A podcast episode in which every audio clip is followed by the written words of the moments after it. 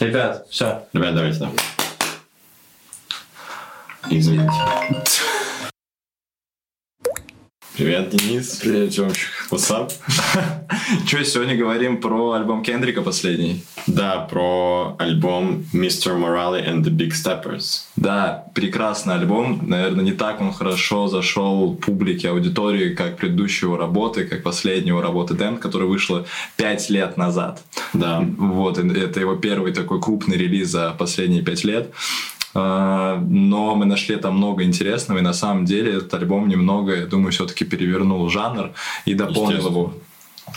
Естественно, каждый раз вообще, когда Кендрик появляется на радарах, когда он э, выходит из спячки своей длинной, мы получаем его набор скиллов, его видение вообще хип-хоп оживает, мне кажется, когда он появляется на арене и выпускает новые песни. То же самое с другими мастодонтами, такими как Kanye West, Джей Кол и так далее. Ну да, ну Кендрик ведь он такой, как э, говорится, такой один из столпов западного рэпа, как, я не знаю, считается, есть Кани, есть Дрейк, есть Кендрик Ламар, которые вот да. такие вот самые главные большие артисты да. западного рэпа. Но он больше всех из них выделяется все-таки, я думаю. Он как продолжатель э, Тупака, Биги и так далее.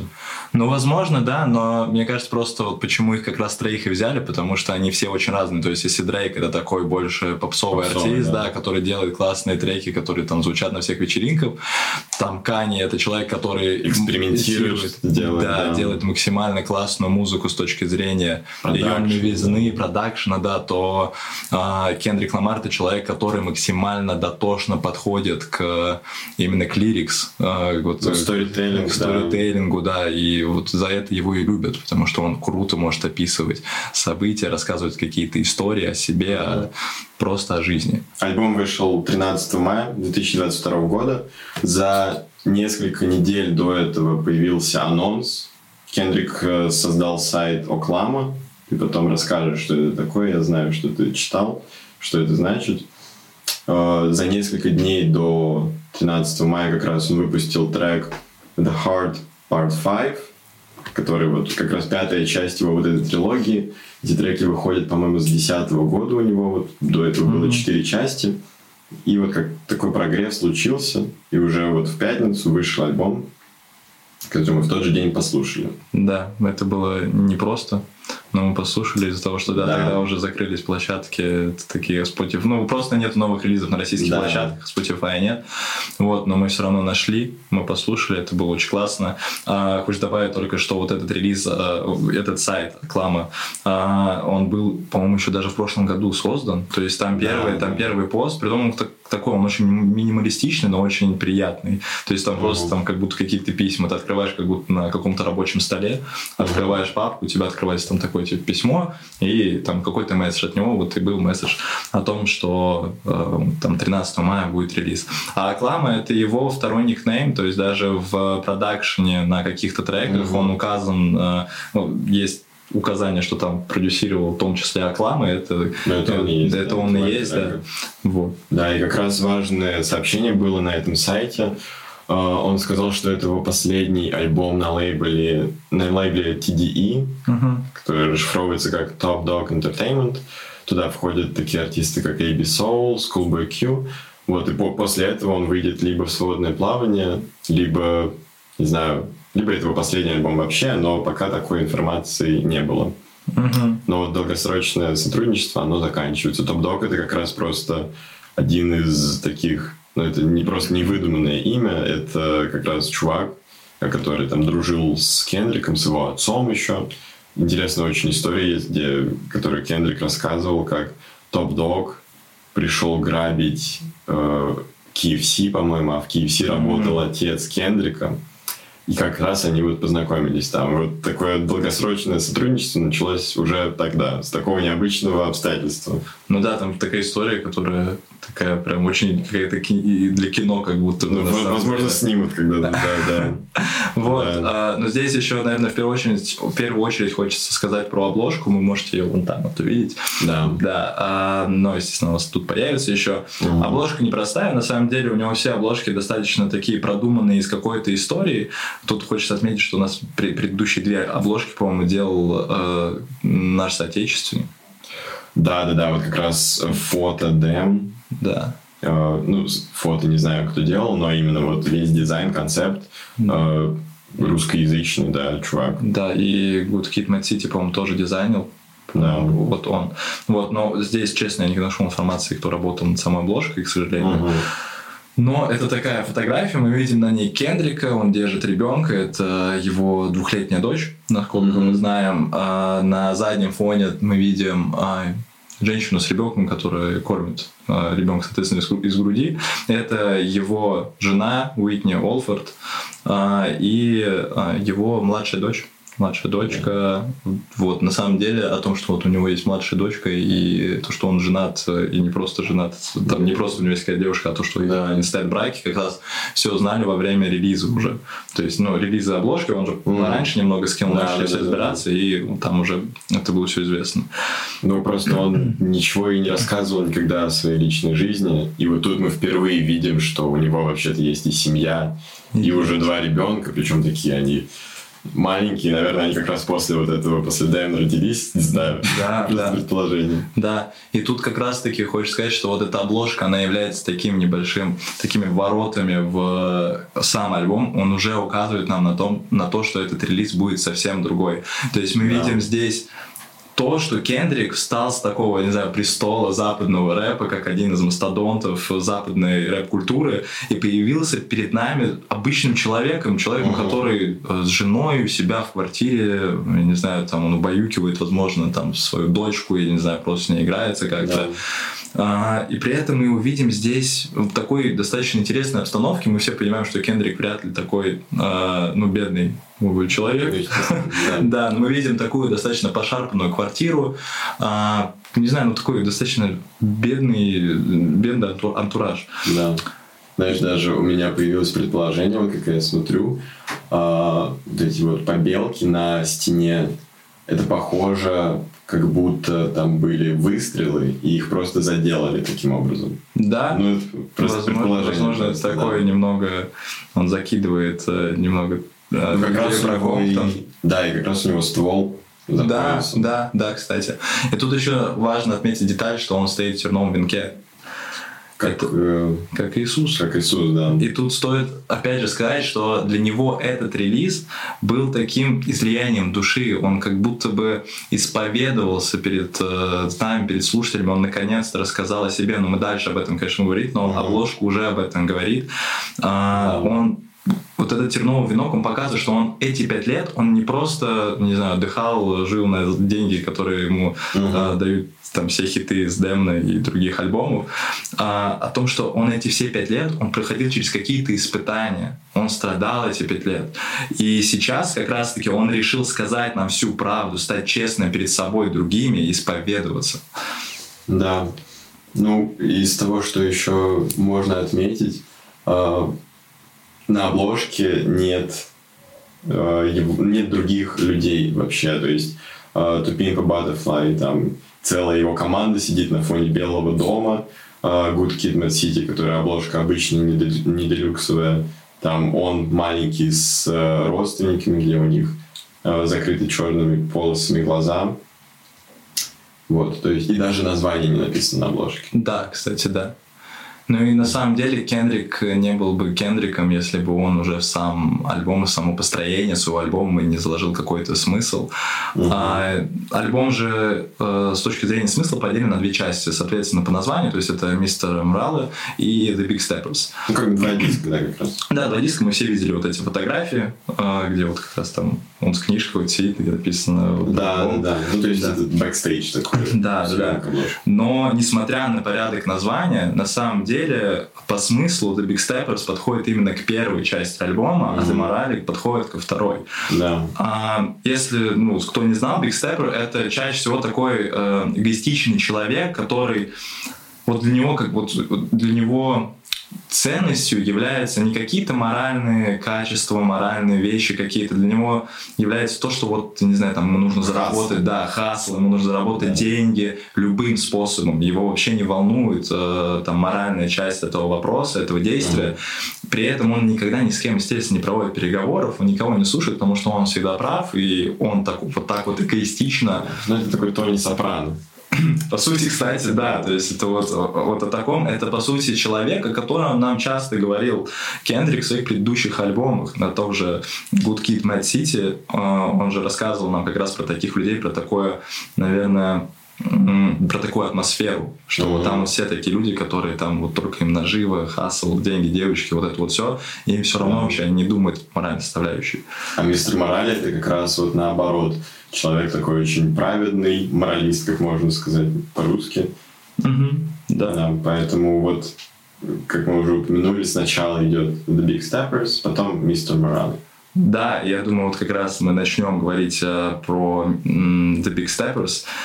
И мы сразу же натыкаемся, естественно, на первый трек с этого альбома, это United in Grief. А, и эта песня дает нам отчетливо понять, что этот альбом не, будет, не будет такой, как все предыдущие. Это абсолютно другой альбом. Со, там, предыдущие альбомы это что? Это по сути какие-то... Проблемы темнокожих людей, какие-то моменты из жизни. Но вот как раз э, в этом альбоме мы узнаем не просто о его жизни, мы узнаем именно его то, да. какой он. Мы погружаемся внутрь, вовнутрь в сознание Кендрика. Да.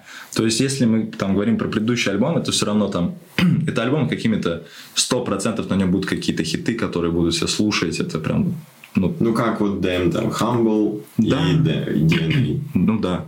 Я не знаю, постоянно там он все равно рисует вот эти вот ну, крутые образы бигстепперов. А, но вот как раз-таки United Griff указывает на самую большую разницу новой работы от остальных. А, если он вот до этого рисовал как раз-таки вот эти все истории крутых парней, вот свою историю, рисовал образы Комптона, да. А, различных ситуаций, сюжетных линий, то Мистер Морал это Big Steppers, исполнитель. В этом альбоме исполнитель рассказывает о себе, о своих переживаниях и психологических проблемах. Угу. Новый альбом — это, по сути, обнажение самости Кендрика он полностью открывается, показывает нам свою душу. Поэтому как будто бы на самом деле Ламар а, целенаправленно избегает каких-то хитов. То есть, да, там есть какие-нибудь классные треки, есть треки, которые да. можно слушать не особо задумываясь, наверное, ну, я не знаю, какой-нибудь с Кодеком Блэком, просто потому что он такой какой-то...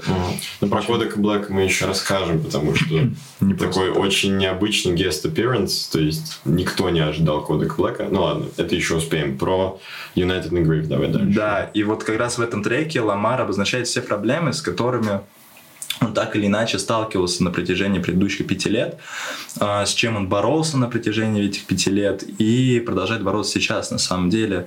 Вот заглавный трек показывает нам, каким вайбом, наверное, будет э, насыщен этот альбом и о чем он будет нам рассказывать. Угу.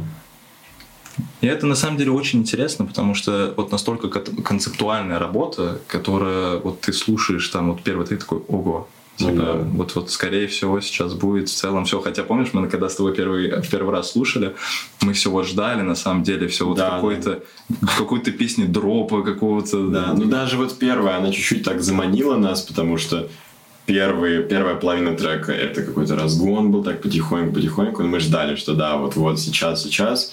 Потом случился дроп, а все остальные треки, ну, они не были такими хитовыми, не были такими жирными, не знаю, как иначе сказать.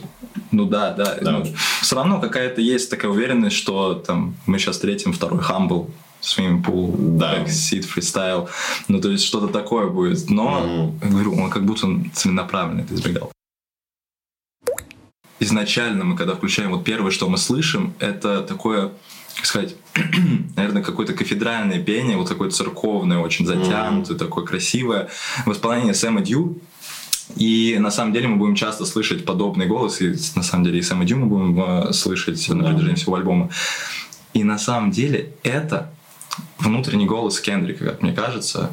То есть, во-первых, почему кафедральное пение? Потому что это из исповедь, души, как будто. это из души, да. Угу. И он ведь там и говорит, э, что там вот какие-то такие фразы, которые чуть-чуть, не знаю, как бы обволакивают вот весь остальной лирик, все, весь остальной текст. То есть mm-hmm. мы слышим а, строчки «Я надеюсь, вы найдете душевный покой в этой жизни. Я надеюсь, вы найдете рай». Ну и далее как раз он рассказывает, где он был все это время. Он даже mm-hmm. посчитал, сколько его не было. Его не было 1855 дней. Mm-hmm. Я прошел через что-то, вот эти вот 1855 дней, я прошел через это. я боюсь, be afraid. Да. Говорит. Да. Притом, кстати, очень забавно, что вот он посчитал 1855 дней. Это точное количество дней с последнего релиза, ну, с да. демна, до релиза, соответственно, этого альбома. Да, но... То есть он знал да. эту дату. Он выпустит альбом. А когда он написал этот трек, никто не представляешь, он года три назад такой. Ну, слушай, он мог также сказать там 1856, если бы он выпустил 14 мая, не знаю. И забавно, что он даже не посчитал, в 2018 году ведь вышла «Черная пантера», и если заходить в Spotify, заходить в его альбомы, как раз это его альбом. Хотя там разные артисты, но он тоже на многих трек, треках присутствует. Ну да, но это Кто просто, не наверное, ну это не такая концептуальная история, потому что, ну опять же, такие вот все предыдущие альбомы, они там рассказывали там о Комптоне, о самом, о самой его жизни, какой-то, да. ну просто как он там, что он делал. Вот. И, ну, Пантера явно это не та работа, которая ну, должна да. была входить в линейку. Даже вот мы запарились, распечатали всякие обложечки, да. А, и ну, мы не распечатали Пантеру, потому что, наверное, потому что, да, это не та это саундтрек альбом. Это не его прямо не его альбом такой полноценный. Да, и вот на самом деле фраза вот это be afraid, а, я долго думал, что она может означать, потому что ее и на русском можно наверное, по-разному интерпретировать. Ну, бойся или... Бойся, я боюсь, боюсь. да. И возможно, что он говорит, бойся вот как раз-таки своему внутреннему «я». Вот как раз мы перед этим слышим Сэма Дью. Uh-huh. А, он говорит, бойся, так как он собирается сейчас исповедоваться перед нами. Вот почему мы как раз вот слышим вот это кафедральное пение, но также он и сам боится реакции, потому что это не стандартный альбом, это не стандартный альбом для такого артиста и, наверное, в целом для хип-хопа, потому что там, когда мы говорим о том, как хип-хоп развивался, наверное, то там первые там, 90-е годы и так далее, э, это такие очень скулиные ребята, которые рассказывают да. там, про такую гангстую жизнь. Так лайф. Да, да. Попозже там, наверное, появляется, наверное, стоит сказать, там вот именно с Кани немножечко игра переворачивается. Да, но он же вообще революционер. Я, ладно, я могу много о нем говорить. Да, но он как раз привнес вот эту... Он же не из... Парень не из гетто, он из ну, неплохой относительно неплохой семьи, то есть он не в банде был ни в какой, ничего, но он все равно читал хип-хоп. Да, и вот как раз он начинает читать хип-хоп, там уже он говорит какие-то чувства и так далее, но это потом развивается, да, про Кани реально можно много говорить. Да. Вот, и э, в уже десятых годах появляются вот эти все SoundCloud, SoundCloud исполнители, как, я не знаю, как Тентасион, например, которые уже до конца вот добивают эту вещь, что теперь можно говорить там какие-то свои проблемы про психологические просто... проблемы. А, ну ты, ты об этом? Да, да, да. Ну да. То есть до этого об этом не говорилось, это было не принято, ну, не поняли бы скорее даже. Да. И вот они как бы эту штуку разгоняют, особенно ну, такой, э, такой взлет Тентасиона, mm. какой-нибудь, наверное, Lil Peep тоже э, можно об этом сказать. Вот. И, как мне кажется, Кендрик прям вот добивает вот это, что все, мы можем об этом говорить. Творчество — это то, как мы спасаем свою душу. Ну, можно чуть-чуть все-таки я э, защищу одного представителя хип-хопа, который об этом хоть чуть-чуть, но говорил, это, я думаю, Eminem. У него хоть и были различные бенгеры, треки, но он все равно углублялся в подобные темы. Он рассказывал про там, споры с женой, кстати, это чуть-чуть э, на будущее нам, да, мы будем рассказывать про один трек, который очень похож на один трек uh-huh. Eminem.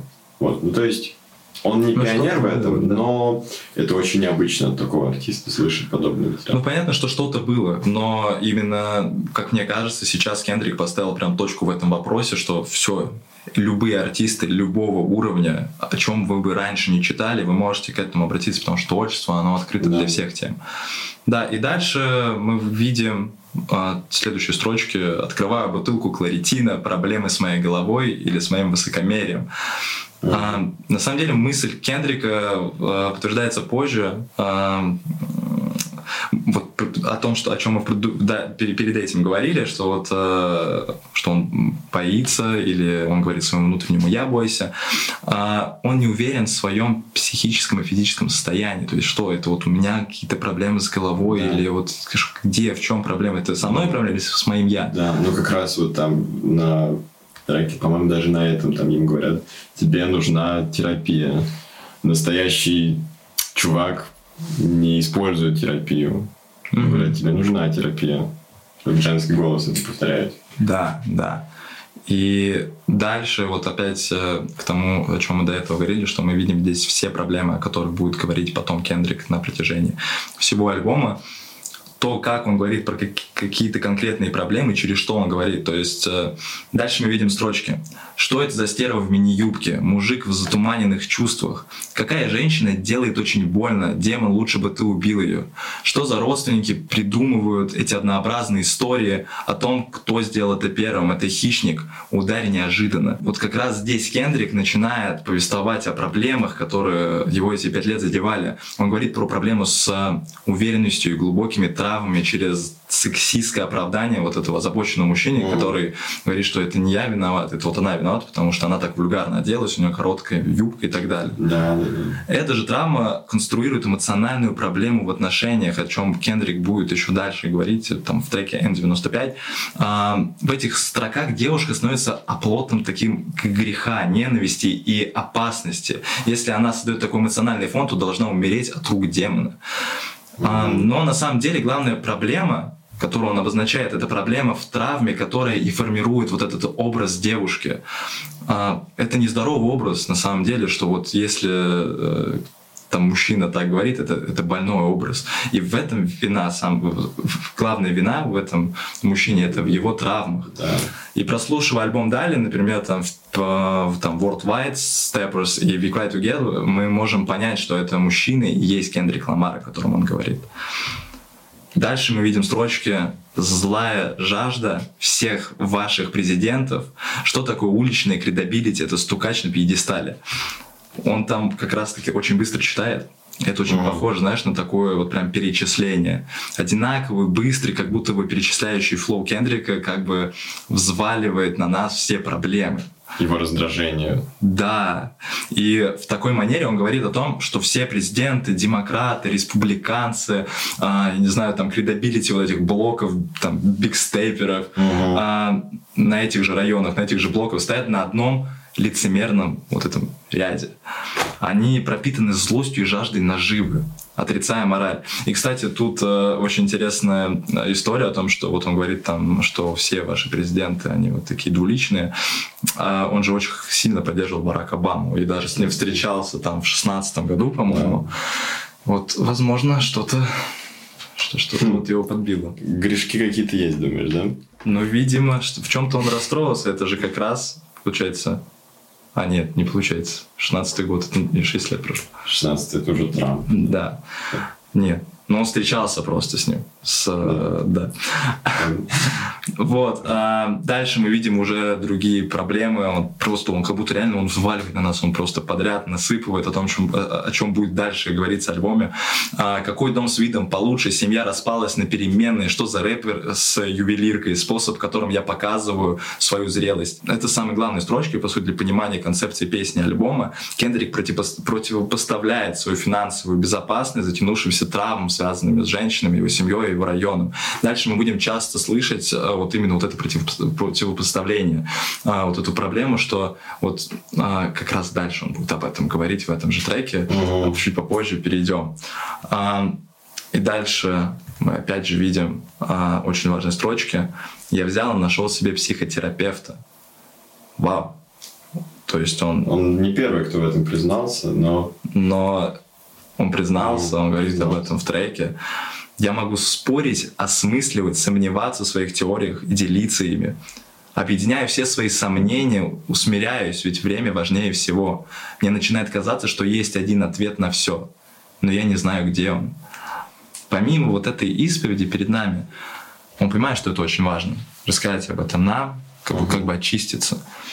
Но он и понимает, что ему действительно нужна уже профессиональная помощь он обращается к психотерапевту, а, и психотерапевт он понимает, что на самом деле вот все его проблемы, они связаны, наверное, с какой-то с какой-то одной деталью, которую вот ему надо решить. Он ищет этот ключ, он понимает, что вот ему нужно что-то решить одно, и все проблемы ну, перестанут быть проблемами. Он просто все осознает. Но он ищет это, и, возможно... Ему нужна помощь. Да, и, возможно, и вот этот альбом помогает ему ее найти. Естественно, да. На самом деле, знаешь, вот чуть-чуть лиричное отступление сделаем. Я уже упомянул, что вот Big Steppers — это Тони Сопрано, один из них. Вот э, как раз вот в этом сериале э, мы видим тоже сторону Тони Сопрано, который пошел, который Big Stepper, который большой босс, босс мафии, но он пошел на терапию.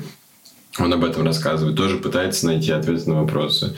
А у Кендрика звучала, кстати, отсылка на Сопрано в альбоме Damn, в треке DNA. Mm-hmm. Нет, в Humble. Да, в Humble. И, возможно, чуть-чуть он э, сопоставляет себя с этим героем. Но это уже мои догадки. Но это очень интересно, на самом деле. Да. Угу. Я об этом даже не задумывался, честно. Угу. Я, я же еще и не смотрел пока.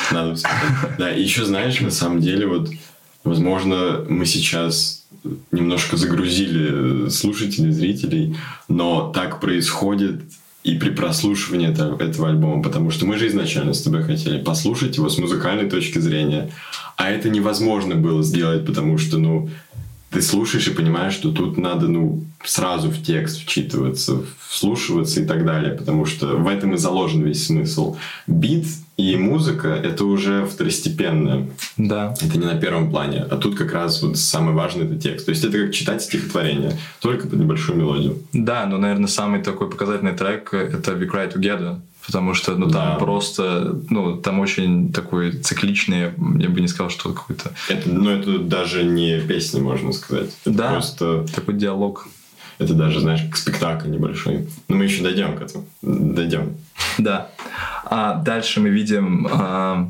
следующие строчки мир в котором я нахожусь тупик мир, в котором мы живем, угроза. Демоны, что изображены, благословенные. Скорее всего, я так понял, опять же, интерпретируем, как понимаем, что эти три строчки нужно читать от последней к первой, потому что демон на протяжении всего альбома это как раз изображение вот этих проблем, э, э, изображение травм Кендрика.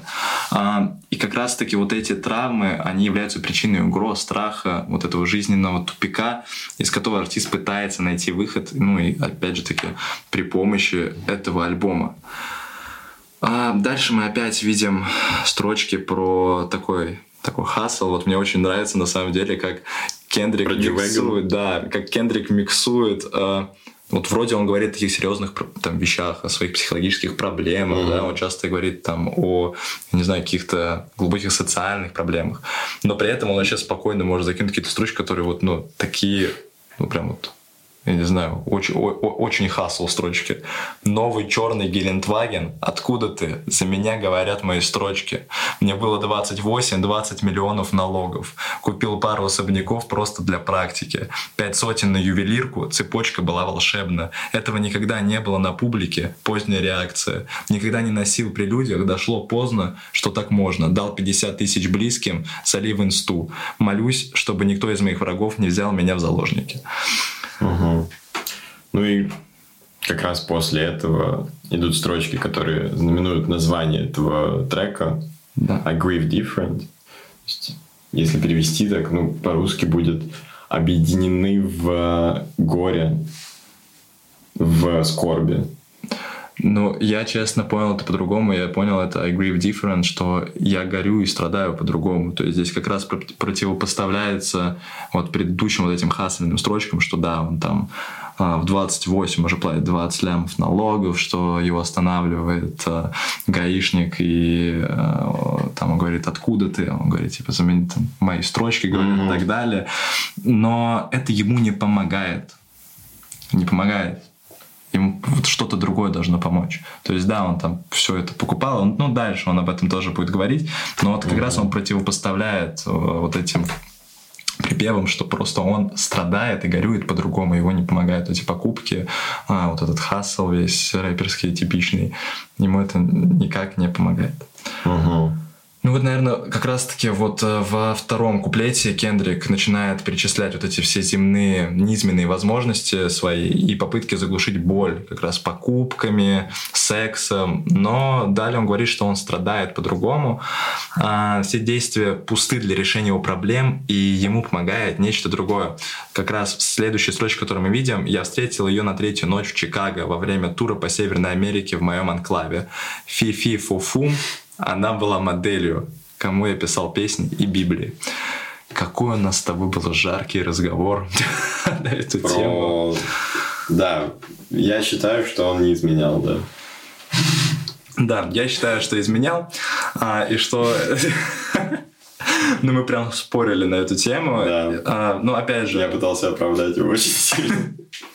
Тем их хорошо, хорош, хороший лирикс, тем, что мы можем интерпретировать по-разному, и каждый да. человек по-разному это понимает. Mm. А, вот про как раз сравнение с детской сказкой дальше самое интересное. Ой, и вообще, я вот здесь, я просто умер, честно.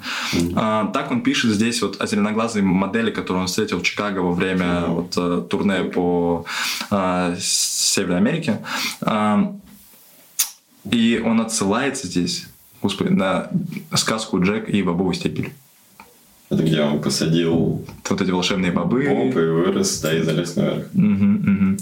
И в оригинале есть вот эти строчки «фифи фуфум», и если их переводить, они звучат так «фифи фуфум, я чувствую кровь англичанина, будь он живой или мертвый, я перемолю его кости, чтобы сделать хлеб». И он не зря это пишет здесь вместе с, вместе с этим упоминая зеленоглазую модель. Чего замазал, да? Да, mm. потому что по сути своей этот вот он как великан чувствует вот эту кровь, опасность и наживу одновременно. Он хочет перемолоть ее, чтобы заглушить свою боль. Кендрик довел это дело до постели, но вот в этих зеленых глазах он видит себя, все те же проблемы, все ту же скорбь. Здесь очень важно а, посмотреть на следующие строчки. Ладно, зеленые глаза сказали, что ее маме было плевать. Сочувствуя, ведь ее отец сейчас за решеткой. Ее первого брата грохнули, ему было 21. Мне было 9, когда они похоронили Ламонта. Я не был прежним с того момента, когда Эстель не успела со мной попрощаться. Дух чада покинул тело после FaceTime. Зеленые глаза сказали, что все будет в порядке, первый секс туре и боли как не бывало. Ну как раз он перечислил все вот эти проблемы. Э, там кто-то погиб, что-то случилось.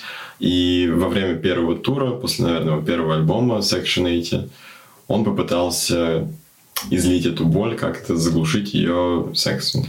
Да, но мне еще здесь кажется, что вот ему, он же говорит о том, что он страдает по-другому, ему это не помогает. И вот именно он этот случай... и не помогло, да. Но здесь помогло. Но почему? Потому что он здесь перечисляет. Ты заметил вот эту очень э, интересную последовательность. То есть э, он видит в зеленых глазах ее проблемы, он перечисляет ее проблемы, и как будто бы прям вообще, ну, как-то не делая другой структуры, он начинает подряд писать уже о своих проблемах. Да. То есть, по сути, он встретил такого же человека с больной душой, с какими-то внутренними травмами. Угу. И, возможно, там какой-то вот их а, разговор, а, вот это понимание того, что они оба страдают, оно им помогло. Ему, Возможно, да. Он встретил такого же человека. Ну вот тут уже нужно перейти, наверное, к последним строчкам. И они вот как бы подводят итог и говорят нам опять о том, что он э, страдает по-другому. Я покупал роликсы и носил их один раз. Я покупал бездонные бассейны, в которых я никогда не плавал. Я видел, как Ким купил 4 машины за 4 месяца. Ты знаешь, семейная динамика повторяется. Это очень интересные строчки. Как раз он напоминает своего кузена, Бэйби Кима, который тоже занимается музыкой сейчас. Он делает отсылку на свой трек Swimming Pools, который вышел еще в 2012 году про проблемы с алкоголем, вот Infinity Pools, в которых я никогда не плавал. Вот, и на этом, в принципе, трек заканчивается. Угу. Ну, блин, вообще Ким молодец. Вот все, вот, ну, представляешь, ребенок, а читает рэп. Ну и следующий трек, о котором нужно сказать из первой части, это 100% N95. Да, мне кажется, это такой лид-сингл, потому что но он, он на него и дропнул клип сразу, через два дня. И звучит он так, как, как бенгер, можно сказать. Да, да, на него, мне кажется, такой большой акцент ставился, и про клип мы чуть, подольше, чуть подальше поговорим, потому что это очень крутая работа, крутая работа над визуалом, там очень mm-hmm. много классных отсылок, и там, ну, снимали долго, да? Да. А, трек начинается со строчек э, «Привет, новый мир, всем мальчики и девочки. Я расскажу вам пару правдивых историй. Вы снова на улицах, но они продолжают вам врать». Опять это э, мы слышим вот это кафедральное пение, с нами опять говорит вот этот внутренний, внутренний голос Кендрика. Опять он нам, mm. вот, вот, опять в том посыле, что опять он говорит нам правду, он подчеркивает, что здесь он нисколько не врет, но подчеркивает, что все остальные, опять это вот о чем... They still lied, да. Да. А, он вновь также подтверждает, что он делится с нами всем, что у него накопилось внутри. Все, mm-hmm. что вот накипело за прошедшие ну, вот ему есть, есть истории, которые он хочет рассказать. Да и этот трек как раз он... Это одна из историй. Да. А, и дальше мы видим хорошую строчку. Take off your fufu. Take off your fufu. А, брось играть в дурака, брось погоню за влиянием, брось интернет, брось хаслить, брось кредит на тачку, брось этот флекс и недомолвки. Сними эту странную ювелирку, я делаю 10 шагов и бросаю топ-5. Брось этот накрученный стриминг и их баяны. Снаружи настоящий мир. А, по сути, он продолжает историю United and Grief, и он говорит нам о том, что нужно бросить материальное, он говорит, что это не помогает залечивать раны. Это такая а, ширма, которая, по сути, просто скрывает то, что внутри у тебя... Это ювелирка. Да, такое, что да. внутри у тебя что-то скопилось, вот это вот больное, и оно чуть-чуть только затмевает это. Он как бы на самом деле здесь разбирает человека по деталям. То есть он снимает с него дизайнер, дизайнерскую одежду, он снимает с него ювелирку, все материальные принадлежности типа Лекс, домов, это, тачек да. и так далее. И, и задается вопросом, а какая ценность этого человека без всего этого материального, что у него внутри такого, без всех этих ювелирок и всего прочего. Угу. И дальше он говорит, что ты, по сути, просто жесть какой уродливый. Там чуть по-другому. Там но... чуть другому, да. А, но он говорит, что если снять это все, то вот ты такой, ты внутри очень некрасивый, ты уродливый внутри. В тебе накопилось столько травм, шрамов, а, всего прочего, и ты с этим никак не борешься, ты продолжаешь покупать ювелирку, тачки, там, накопить бабки, что якобы тебе помогает, но это не да. так. Тут упомянем, что э, Кендрик не такой рэпер, не классический рэпер, который mm-hmm. ходит в миллионе цепей, там он хвастается своими машинами, чем-то еще. Наоборот, вот даже на обложке видно, что, ну, на обложке Дэм, что у него ни одной цепочки да. нет, ничего, просто белая футболка та же, что и на обложке Мистер Морали. Да. да, кстати. Он, а... он за пять лет даже не переоделся. Ну, у него... Так, у него гардероб просто... Да. У него в белой футболке вот так 10 штук еще. Да. А, дальше мы видим строчки а, о, по сути, пандемии. Мир в панике, женщины застряли, мужчины в бегах, пророки покинули нас, закон взял верх над нами, рынки потерпели крах, индустрия хочет этого. Индустрия хочет, чтобы n и остальные люди, плохие, люди. плохие люди спали в коробках, пока они издеваются над нами. Это не монополия. Смотришь на любовь, это не моногамия. Они вас просто насилуют. Ой, давай просто вот дадим ему, а, дадим ему честь за то, что он э, так рифмовал «This ain't monopoly», «This ain't monogamy». Да, да. Очень, очень, на самом деле, крутые строчки. И вот со второго уже трека мы видим, что он задевает не только э, проблемы внутреннего мира, он задевает проблемы и социального, с проблемой общества. Здесь мы видим, что он говорит про, по сути, ковидное время. Да, он же даже ничего, никак не реагировал на всю эту штуку. Да. И даже, ну, связано с пандемией, то, что было в США, э, протестное движение БЛМ, он же никак да. на это не реагировал. Хотя его песня, по сути, была одной из заглавных. All right, да. гимном стала. Да, да. Его очень много ну, ему очень много предъявляли за это, за то, что он не высказывался особо. Ну, от него Но... ждали, да, потому что он такой голос э, чернокожего населения. Да, но вот здесь он описывает, как люди теряли работу, как рушились семьи, как рушились рынки, э, и люди сверху они хотели, чтобы все вот в индустрии сидели в коробке и не высказывались на эту тему, что ну, все идет хорошо, вы сидите дома лучше, не выходите, сидите вот в этой коробке как раз. Ничего не говорите, то не высказывайтесь об этом. И вот это очень важно подчеркивает его предыдущие строчки о президенте, о том, что все лицемеры. Да, и ну, вот они хотят. Больше. Наверное, про Трампа, но еще есть же вот этот, э, есть статистика, по которой там 10 богатейших людей в мире за время пандемии, они стали только богаче, хотя обычные там средний класс и там основное население... все потеряли очень много. Да. Дальше мы видим достаточно интересные строчки. А, я закончил с чувствами, воспринял это как личное. Закончил в черном и белом, правильным и неправильным. Ты надеешься на переменные Бога, но я знаю чувства, которые приходят вместе с похоронными слезами. Здесь он говорит, что во время всего происходящего, во время пандемии, во время того, как он терял близких людей, он перестал смотреть на жизнь через призму какой-то, не знаю, ну, вообще, если прямо говорить, через призму черного и белого. Да он откинул чувство назад правильно и неправильно. да правильно и неправильно он откинул это все назад и перестал полярно оценивать жизнь угу. он начал ее анализировать он начал брать вот этот холодный разум в приоритет и начал на это смотреть. Кроме того, он достаточно скептично смотрит на надежды людей о каком-то э, улучшении в будущем, о каких-то внешних изменениях. И тут скорее он э, проповедует какую-то такую очень протестантистскую идею о том, что не нужно надеяться на кого-то, не нужно надеяться на какую-то надежду на Бога. Это ты должен работать, это ты должен да. делать. Вот забавно, что вот от него ждали слова какой-то поддержки, может быть, а он вот так вот пришел и очень с моралистической точки зрения об этом сказал. Да, но тут еще, возможно, именно поэтому накинул чувство, что он уже все это пережил. То есть он сам был таким человеком, который раньше надеялся, уповал на Бога, он же сам очень религиозный человек, у него очень много отсылок к этому. Mm-hmm. И он часто, вот, вот в нем было много надежды, он понял, что надеяться, наверное, хорошо, это надо. Не нужно забывать Но, про Бога. Да, твоя работа, должна. она в первую очередь стоит. И как раз вот следующие строчки говорят нам, давай-ка задумаемся на секунду, расскажи мне, что ты будешь делать ради эстетики, Продашь ли ты душу в кредит? Продашь ли ты своего брата ради выгоды, ради влияния?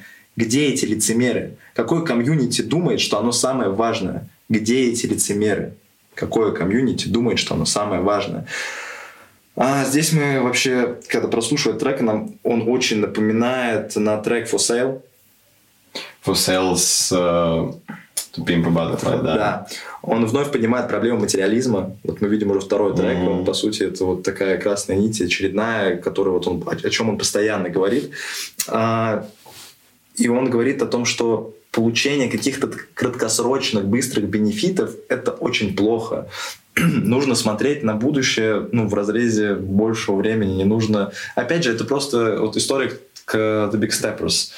Что это такое и почему это плохо? Потому что такие люди, они смотрят на краткосрочные выгоды. Вот сейчас вот если ты сделаешь, вот, я не знаю, там придашь кого-то, ты получишь э, какой-то бенефит. Это вот к слову о том, что вот сейчас происходит с э, вот этим делом. А. Young Taga. Да, да, да, да. Там, насколько я... YSL лейбл. Да, там уже некоторые даже подписали, что они будут работать с э, да. следствием.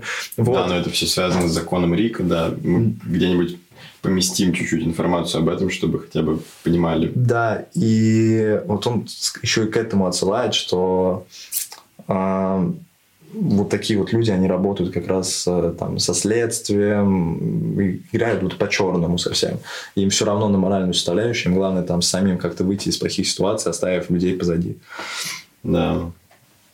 Ну вот он как раз говорит, тут есть строчка, где эти Гиппократы, хип, хип, Hippocrates, да, и неспроста вот мы сравнили это с э, этим альбомом, потому что в треке The Blacker the Berry э, он как раз каждый свой куплет начинает со строчки «Я самый большой Гиппократ в 2015 году». Да, но он же здесь еще и говорит о том, что он принимает это слово значение лицемера. Он да. говорит, э, и он осуждает здесь людей, как раз он возвращается еще к к БЛМ. Он говорит mm-hmm. о том, что вот я самый большой лицемер, и сам при этом осуждает людей, которые типа поддерживали это, там, э, пост, постил у себя в Инстаграме просто черные ну, квадраты. Где эти, где эти лицемеры, да? Да, где они сейчас, когда это все прошло, какие они предприняли реальные действия, чтобы сделать жизнь чернокожего населения, того же в Америке, лучше? Да, да, это очень, знаешь, пересекается, перекликается с тем, что говорил Тайлер The Creator на альбоме вот последнем Call Me If You Get Lost. Там в одном из треков э, в начале такой небольшой голос идет, uh, you need to say something about that, там, тебе надо что-то сказать про это, про другое, и там чуть-чуть вот, you need to say something about BL, на этом обрывается, и после этого Талер говорит, а, да пошли вы все. Mm-hmm. Всех затронула эту тему. Mm-hmm. Да. И в конце он а, пишет о том, что об, интересной ситуации на самом деле, да. как раз-таки подчеркивает вот эту проблему э, расизма и вот э, как это нужно поддерживать, как с этим нужно справляться. Он говорит, что говорю, что хочу, а вас ага. чернокожем населении, как Опра, чел, отношусь к вам, крекерам, будто я Джига. Смотри, это все мое. Да, давай чуть-чуть расскажем. А, на Genius как раз есть объяснение этих строчек. А, оно связано с... Эти строчки связаны с э, таким небольшим резонансным интервью, которое Джига, это Джей Зи, mm-hmm. он давал его еще в начале там, своей карьеры, когда вышел, по-моему, первый или второй блупринт альбом его. И он пришел к Опре, одной из самых известных телеведущих, темнокожих тем более, э, на интервью. И они, рас, они рассуждали вообще о том, можно ли говорить слово на букву «Н», как надо относиться к расизму и так далее. И Опра как раз подчеркивала, что там Джей Зи мне не нравится, у них это все в очень дружеской атмосфере еще было, они очень понимали друг друга, то есть это не был какой-то спор. И она говорила, что вот, мне не нравится хип-хоп, потому что он очень такой женоненавистный, и часто там промелькает слово на букву «Н». А Джей Зи говорит, я отношусь, ну, про женоненавистный он ничего не сказал, а про то, что там много слова на букву «Н», он сказал, что это всего лишь слово, и, ну, извините, словом, слово, к слову можно относиться по-разному. То есть можно его и пропустить мимо ушей, а можно сакцентировать внимание. И как раз э, э, они, она сказала, что вот э, слово на букву «Н», она же ей, ей, ей уже достаточно много лет, тогда ей было где-то, может быть, 50, mm-hmm. и она рассказывала, что этим слово, это слово вот мои предки там несколько поколений назад буквально, они услышали перед смертью, перед тем, как белые люди их убивали. А Джизи сказал, ну, он Джизи из более молодого поколения, он как раз сказал, что это всего лишь слово, тут проблема более глубокая, проблема в расизме. Mm-hmm. И как раз вот он, мы с тобой все думали, как интерпретировать эти строчки, пришли к выводу, что он э, где-то посередине, потому что он говорит, что я как Опра, э, и я отношусь к вам к крекерам, крекерам, будто я Джейди. Да. То есть он понимает и, и одну и сторону, и другую, но правильного тут ничего нет, тут у каждого своя правда. Да. да. Ну и он опять же, он подчеркивает вот эту проблему, что до сих пор это проблема, наверное, еще расизма, она есть и в самом афроамериканском обществе, которое не может определиться с некоторыми очень да. важными моментами, и даже он не может пока определиться, потому что он как бы понимает одну и другую сторону, и непонятно, куда идти дальше, чтобы решить какие-то, ну, такие глубокие, в том числе, на самом деле, психологические проблемы, потому что, ну, там же очень жесткая привязка, поэтому. Да. Вот. Но вот как раз мы говорили а, о клипе, и клип потрясающий просто. Клип, да. Клип очень хороший. В нем очень много различных отсылок. И одна из таких отсылок, самых важных, это вот поцелуй Иуды. И на месте Иуды э, был Baby Keem. Baby Keem а вообще очень сейчас продвигает Кендрик Ламар. Он вот выпустил Бэйби Ким альбом год назад. И он появился на треке Family Ties. Они же кузены. Да, и вот Кендрик напомнил о себе. Там они очень интересно перекидываются строчками. Очень классный трек. Он выиграл Грэмми как лучшее рэп-исполнение в этом году. Mm-hmm. Вот. И Baby Kim, он на этом альбоме тоже присутствует и присутствует в клипе тоже. Да, но на самом деле советую найти способ и посмотреть, на самом деле это можно сделать. Но да, он, к сожалению, заблокирован на территории РФ. Да, но, но... способы его посмотреть есть, обязательно посмотрите. Э, мы не будем как-то вам спойлерить, просто скажем, что вдохновлялись они такой, ну, естественно, Кендрик всегда вдохновляется религиозными мотивами, вот как э, «Поцелуй Уды». Да. Они вдохновлялись э, также японской эстетикой, в частности, вот как раз «Пес-призрак. Путь самурая» 99 -го года. Почему-то, честно, я был, ну, я никогда бы это не считал, что они также вдохновились работами Гордона Паркса. Они смотрели там какие-то фотографии и так далее. То есть это э, тоже прослеживается в клипе. Ну и стоит отметить, что водные сады Форт Уорта в Техасе, США, угу. тоже там вот как раз-таки они вдохновлялись вот этим всем. Да, ну там буквально показывают, да и клип очень красивый, он без, э, если там сравнивать с каким-нибудь Money Trees, он без, он не, не 10-минутный, там он прямо вот начинается вот с дропа бита, вот с первой mm-hmm. ноты, и заканчивается тоже на последней да. ноте. Ну, я думаю, мы вставим э, видео, да. у Аманка очень классный вышел, там mm-hmm. большой постик, они и прям видео, да, они прям сравнили по кадрово. Take off the runway, take off the Cairo. Take off the Sandro, pay five days stay, take a quarter meal, hella follow. Take off the far flag, take off perception, take off the cop with the iPad. Take off the allure, take off the unsure, take off decisions I had. Респект. Просто очень классно сделал. Согласен, да. Вот. Ну и, наверное, дальше нужно будет поговорить о We Cry Together. Ну, сначала Father Time, я думаю. Да, сначала Father Time. Но следующий трек, о котором надо поговорить, обязательно надо поговорить, это Father Time. Да, а, один из лучших, честно говоря. Мне он очень нравится. Мне он очень нравится. Сразу скажу про припев. А, его поет британский музыкант, музыкант Самфа. Mm-hmm. Он не очень популярный, но он встречался в каких-то работах Кенрика. Он, по-моему, есть на альбоме саундтреке к «Черной пантере». У него такой очень интересный голос, у него не слышно вообще английский акцент. Но вот его припев прям, ну мы найдем до его разбора, он мне очень нравится. Угу. И трек начинается с фразы, что тебе очень нужно лечение. То, как раз о чем я говорил до этого, да. Да, то есть, э, ну тут еще отсылает, наверное, ко второй части, э, к мистеру Мурале, потому что э, вот ему говорят о том, что вот тебе нужна, тебе действительно уже нужна какая-то профессиональная помощь, и вот мистер Морале можно интерпретировать, что каждый трек, по сути, это вот такие сеансы лечения. Да. Да, ну это также связано с самим треком далее, но вот, об этом ему, говорим. Да, ему как раз вот женский голос говорит, что тебе нужна терапия, а Кендрик отвечает там, реальному типу не нужна никакая терапия. Да, но потом э, мы видим другие строчки совсем. Это «Окей, тебе нужно с кем-то поговорить, обратись к Экхарту». И это да. Экхарт Оли. Мы на самом деле видели, что они вместе работали уже в 2020 году. Мы видели там фотографии совместные. Угу. А, и это такой очень популярный немецкий такой наставник, который пишет книги о таком духовном просвещении и так далее. Вот. И это там по какой-то оценке он был таким самым популярным и самым а, ну, самым главным, короче, вот, вот в этой отрасли, в этой сфере. И вот следующие строчки как раз он начинает прояснять, что почему это называется Father Time. А, «Я родом из поколения домашнего насилия, у меня были проблемы с отцом, это все на мне. Все, чему меня научили эти четыре стены, засели во мне глубокими привычками».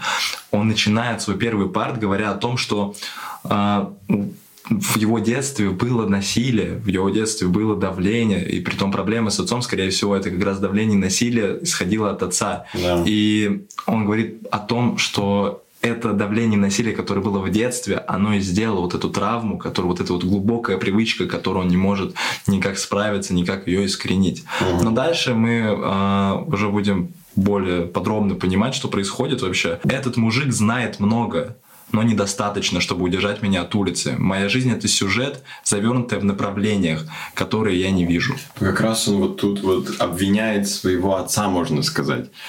Он, может, и не держит на него зла, но он говорит, что вот он так меня воспитал. Он применял там, э, ну, порол ремнем, может быть, что-нибудь такое. Пытался, может быть, удержать его от улиц, но это не помогло. Угу. Да. Он э, blame весь на отца свой кидает. Да. И вот дальше как раз он на таком примере метаформи... метаморфично объясняет это. Отец запускает мяч вокруг моей головы и говорит мне, к черту фол. У меня слезы на глазах, хочу развести руками, но решаю не думать вслух. То есть не хочет показать свою какую-то слабость, не хочет, не решается сказать, что он не согласен. Да, но вот тут, тут показывает, наверное, вот эту а, что у них нет эмоциональной близости, что он не может говорить ему про то, что вот что-то ему не нравится, что-то его обижает.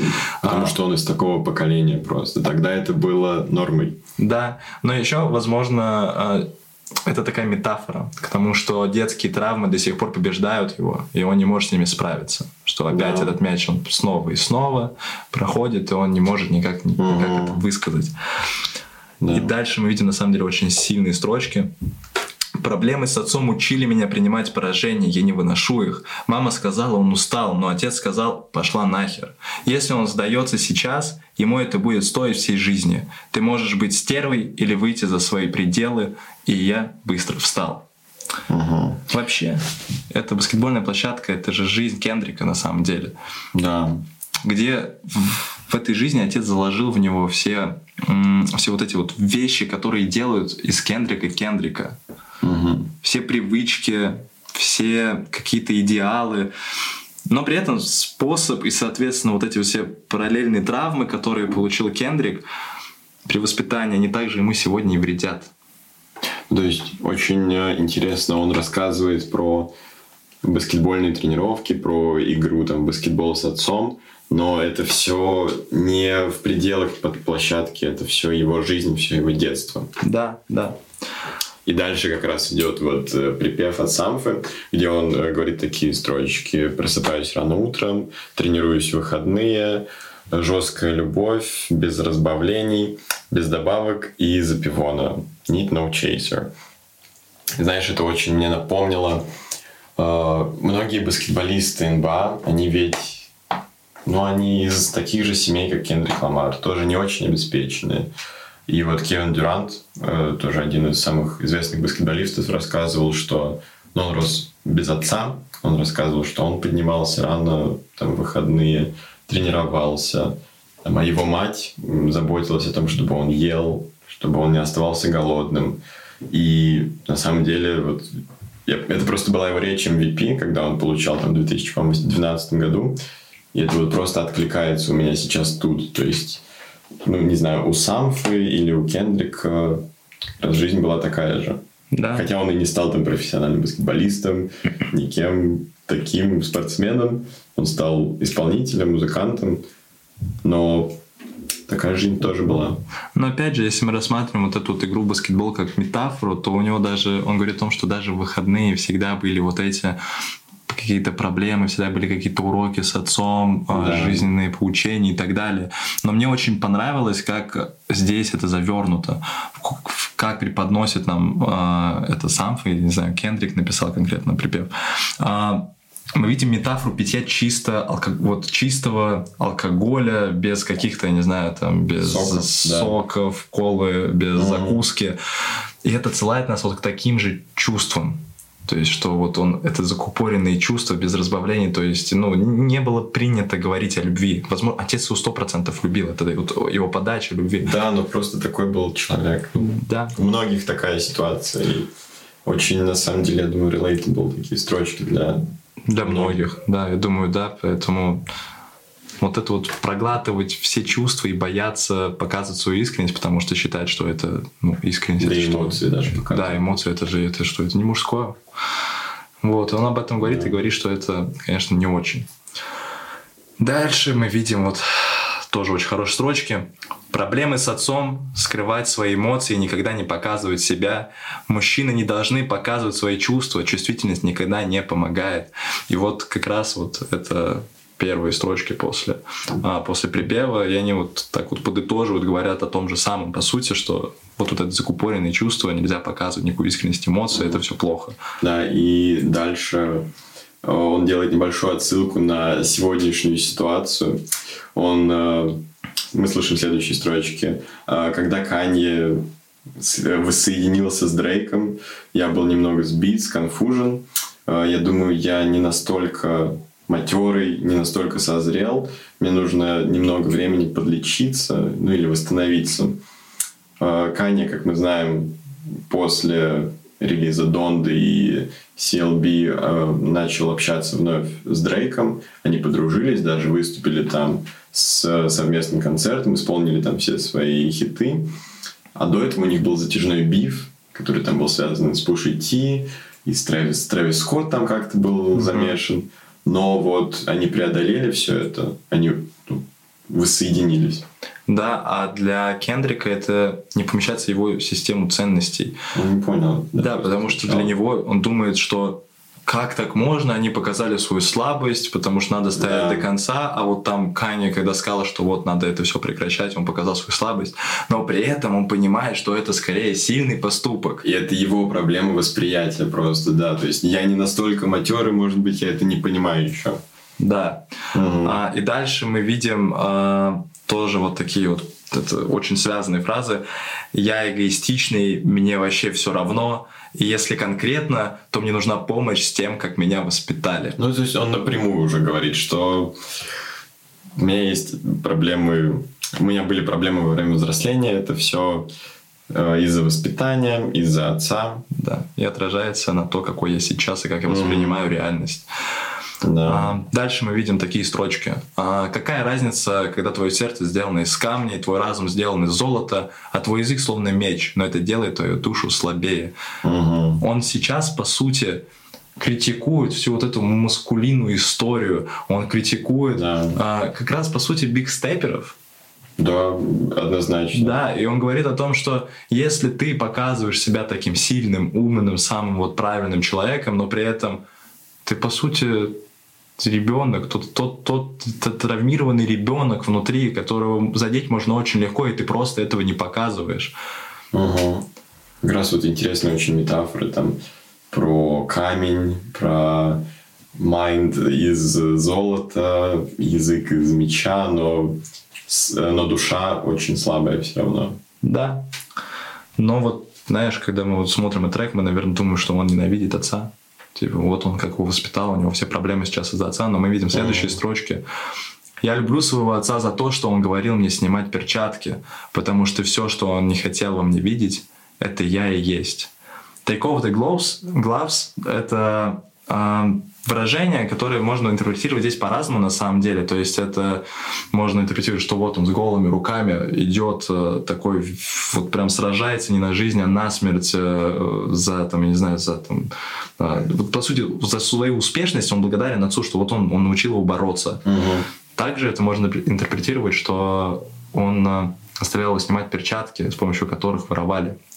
В Комптоне это была история, да. тем более, что его отец, он был в одной из таких крупных группировок, по-моему, в Комптоне, и он не хотел, чтобы сын был вот таким. Но также он здесь и говорит, что я все равно стал тем, кого он не хотел видеть. Наверное, он хотел, чтобы он был там каким-то крутым спортсменом, а, крутым там умным чуваком, но он стал рэпером, который говорит на всю публику о том, что, пожалуйста, во мне есть вот такие проблемы, я, у меня есть проблемы там с какой там, у меня есть там детские травмы и так далее. Для отца, скорее, это слабый поступок. Но вот он такой. Да. И вот здесь очень забавная фраза. Так что давайте дадим женщинам отдохнуть взрослые мужчины с отцовскими травмами. То есть, да, да вот это вот daddy issues, их же часто приписывают именно к девушкам. Да, да, да. Ну вот как раз Нейба Худ об этом говорили. Да, да, да. Но здесь он говорит, что, ребят, девочки, идите покурите, подержите мое пиво, пожалуйста. Вот у нас тут э, мужики с этими травмами, они намного, они намного жестче. Но также, если еще можно по-другому интерпретировать, что э, Кендрик вот опять критикует стереотип о том, что женщина должна, там, я не знаю, заниматься какими-то типичными занятиями, там, я не знаю, воспитывать детей, там, готовить, еще что-то. И да, и при этом, типа, она должна быть опорой для, его, для своего мужчины, там, не знаю, быть профессиональным психологом и так далее. А угу. Кендрик, на самом деле, здесь посылает очень мощный сигнал разорвать этот порочный круг и взять на себя уже ответственность за свое, за свое воспитание, за вот тот такой, какой ты есть. Угу. Начать в себе самому разбираться, а не перекладывать ответственность на женщину, которая рядом.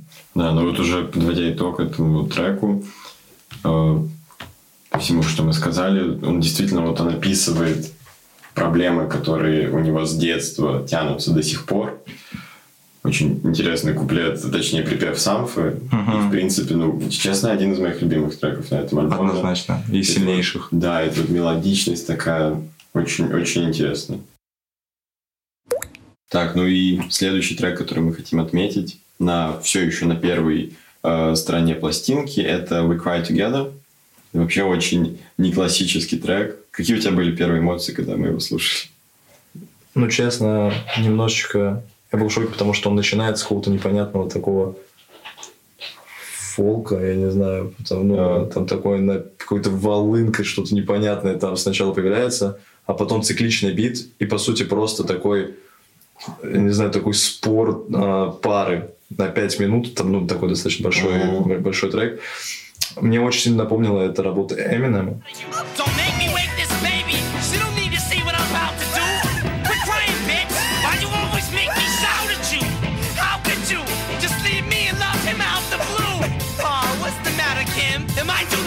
Да, у действительно у Эминема есть э, песня Ким. Ким это его бывшая жена, с которой у него были очень тяжелые отношения они разводились там в начале нулевых, то есть это было такое громкое очень дело.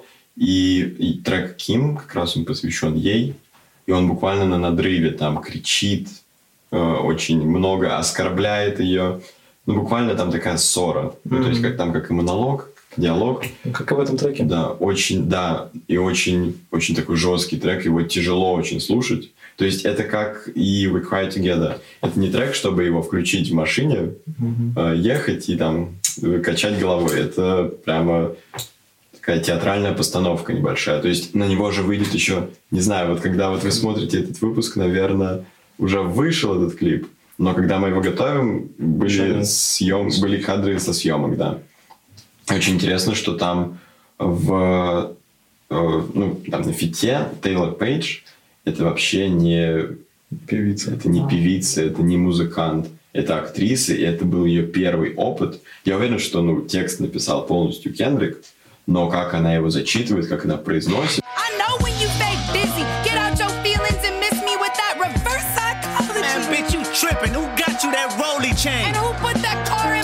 Ну, как актриса, как... Э, да. Ну, действительно, она это зачитывает вот по-театральному. Это по реально постановка. Да. И ну, это был ее первый такой опыт, как мы уже сказали. Она справилась на отлично. И в этом треке еще интересно. Вот мы его слушаем, и да, слышим э, спор пары, но мы забываем, что в нем есть какая-то рифма, а она там идет на протяжении всех куплетов. Угу. И тут еще очень важная деталь а, tap dancing. Да, да, да. Tap dancing это вот, ну, если перевести на русский, это такая четко ее ну, почти во всех треках можно услышать. То есть это вот отбивание вот этого ритма каблуками. Mm-hmm. И на самом деле это как очень... Это, с одной стороны, это очень важный элемент э, чернокожей культуры. То есть, ну, это просто было популярно и тогда. Ну, и сейчас ну, меньше, естественно, но все равно. Но tap dancing — это еще и выражение такое на английском. Оно означает так ходить вокруг да около, то есть mm. отплясывать вокруг темы и не делать акцент на ней. И в этом треке мы прям очень часто слышим tap dancing, и он тут еще символизирует, э, ну на самом деле он символизирует не только в этом треке на протяжении всего альбома, да, да. а состояние Кендрика. Это говорит о каком-то ну, то есть мы здесь слышим tap dancing, когда он прям вот активно ругается, он э, ну, что-то кричит. Да, да. Ну вот и мы видим, как он прекращается, или он более слабый, когда он начинает как-то сглаживать углы, или там замолчал, и там идут, mm-hmm. идет текст как раз-таки Paige. То есть это вот такая тоже это символ состояния Кендрика, его эмоционального состояния. Но еще это можно интерпретировать как э, вот он как будто ходит вокруг да около, да. но в тему прямо вот с головой не погружается. И это, как знаешь, такая ирония. На самом деле все не так. Да, но вот, вот здесь вот как раз мы будем говорить о том, что да, они ругаются, но вот а, в первых строчках а, он поет опять кафедральное mm. а, «Держитесь друг за друга, держитесь друг за друга, вот так звучит мир. И это вот эти строчки в начале трека, они посылают нам сигнал о том, что да, они вот тут просто, они ругаются. Подго- подготавливают, да. Да, они ругаются, они кидаются очень грязными фразами, они пытаются задеть друг да. друга, но они оба понимают, что они любят друг друга, что угу. это вот все, что у них есть. Ну, то есть это такой дисклеймер, знаешь, как будто э, история реально, участники все, угу. да, и так далее. Да. Но здесь на самом деле, вот опять же, э, эти строчки говорят нам о такой, знаешь, достаточно банальной, но очень хорошей фразе о том, что пара, она не друг, не друг, не друг против друга, а они вместе против проблем. Вот они здесь, вы держитесь друг за друга. На самом деле, вот читая текст, можно понять, что, ну, Кендрик умеет очень хорошо ругаться. Я... Очень хорошо. И она тоже. А, я просто зачитаю отрывок один, не буду я до конца это все проводить, потому что, ну, по сути, реально они там очень нельзя много, да, очень много ругаются. Он говорит о том, что клянусь, я устал от этих дохера эмоциональных, дохера неблагодарных стерв, дохера нестабильных, дохера воинственных, тупых стерв. Ты хочешь опустить меня, даже когда я стараюсь быть правильным. Мы можем разойтись прямо сейчас. Ты можешь идти своей дорогой. Клянусь Богом. Пошел ты. Такой весь жалостный, мне все равно. Это уже она говорит. Да, да. Ведешь себя, будто твое дерьмо не воняет. Ублюдок, повзрослей. Всегда опаздываешь, ничего не покупаешь мне, сидишь и отрицаешь все. Тусишь со своими шлюхами, потом приходишь и всякую херню творишь. Вот так вот происходит... Звучит весь трек. Да, да, это На протяжении скольких? Пяти минут, по-моему, да? Да, они просто, они ругаются, ну, максимально. При этом они прям реально пытаются друг друга задеть. А, так ведь примерно вообще реально весь трек. А, при этом все понимают, что это просто выпуск пара. Они, да, да, они пытаются задеть друг друга, они пытаются вывести друг друга на эмоции, но это не для того, чтобы обидеть и оскорбить. Да. Но нет, текст, конечно, ну, отборный прям ругательство, конечно. На самом деле, ну, хоть мы и говорим, что они там много ругаются, все такое, но все вот такие предъявы, если так сказать, они все достаточно логично тут звучат. То есть, ну, обвинения какие-то, в них веришь. Да, и это нам показывают вообще, что вот они, типа, да, они ругаются, все, и пытаются там как-то вывести на эмоции, все это, да, но вот сам нам, нам показывают, что они друг друга не на, ну, типа не на серьезке, они там явно не готовятся какой-то разрыв. Нам показывают, как легко трек переходит немного в другую область. То есть какой там припев. Они просто друг друга посылают нахер. Типа, fuck you, fuck да, you, да, да. no, fuck you. Mm-hmm. Вот это все. И это, кстати, отсылает нас э, к фильму. Фильму, где играл Тупак.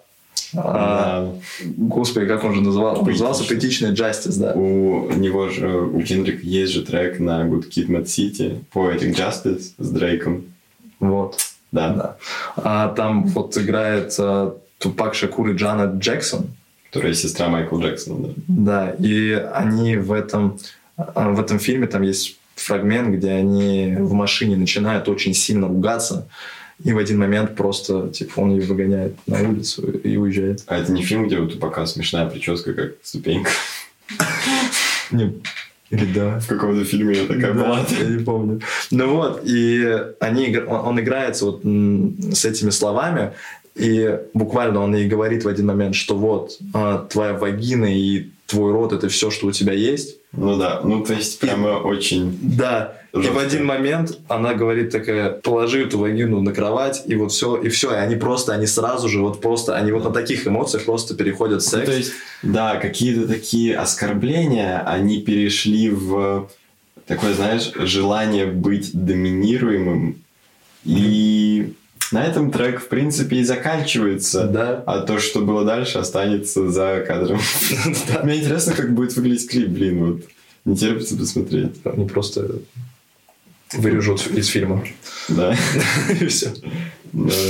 Ну, короче, на самом деле это классный experience, действительно, это похоже на какую-то постановку, будет интересно посмотреть на клип, как они это сделают, потому что это прям круто, а, это нетипично, таких треков немного, ну, знаешь, из того, что я могу еще вспомнить, я не знаю, почему мы так часто сегодня упоминаем Эминема, я не самый его большой слушатель, но у него есть трек Guilty Conscience э, с доктором Дре. Mm-hmm. Он еще, по-моему, с первого его альбома. И, ну, не с первого, который там в 95 году была, уже когда он присоединился к доктору Дре.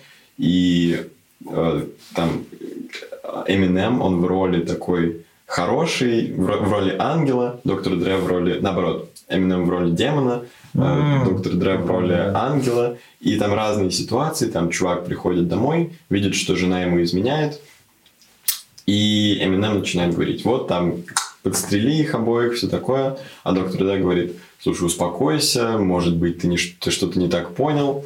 Вот. Ну, то есть тоже очень интересный трек. И mm-hmm. чуть-чуть вот вайп у них похоже есть, я поэтому и вспомнил. Да, но посмотрите, послушайте и почитайте текст. Прикольно. Да. Там очень забавные, на самом деле, есть некоторые фразы. Которые, да, можно в Urban Dictionary потом Так, следующий трек, который мы разберем, это Auntie Diaries дневники тетушки. Вот, и это трек уже с второй части альбома, со второго диска, то есть с Мистер Морале. И на самом деле, когда мы только слушали этот альбом, мы открыли Genius с тобой, и самый популярный трек по просмотрам был как раз этот, потому что он самый самый controversial такой был с альбома, мне кажется, изначально. А он еще не очень понятный даже из-за того, что там, ну... Ну да, первая, я сейчас ну, я скажу первую строчку, она уже вводит в небольшое заблуждение, потому что от хип-хоп артиста мы такое не слышали никогда, мне кажется. Я не помню, чтобы артист хоть ну чуть-чуть близкого масштаба Кенрику говорил о таких проблемах. Как же Lil Nas X? Lil Nas X. Да.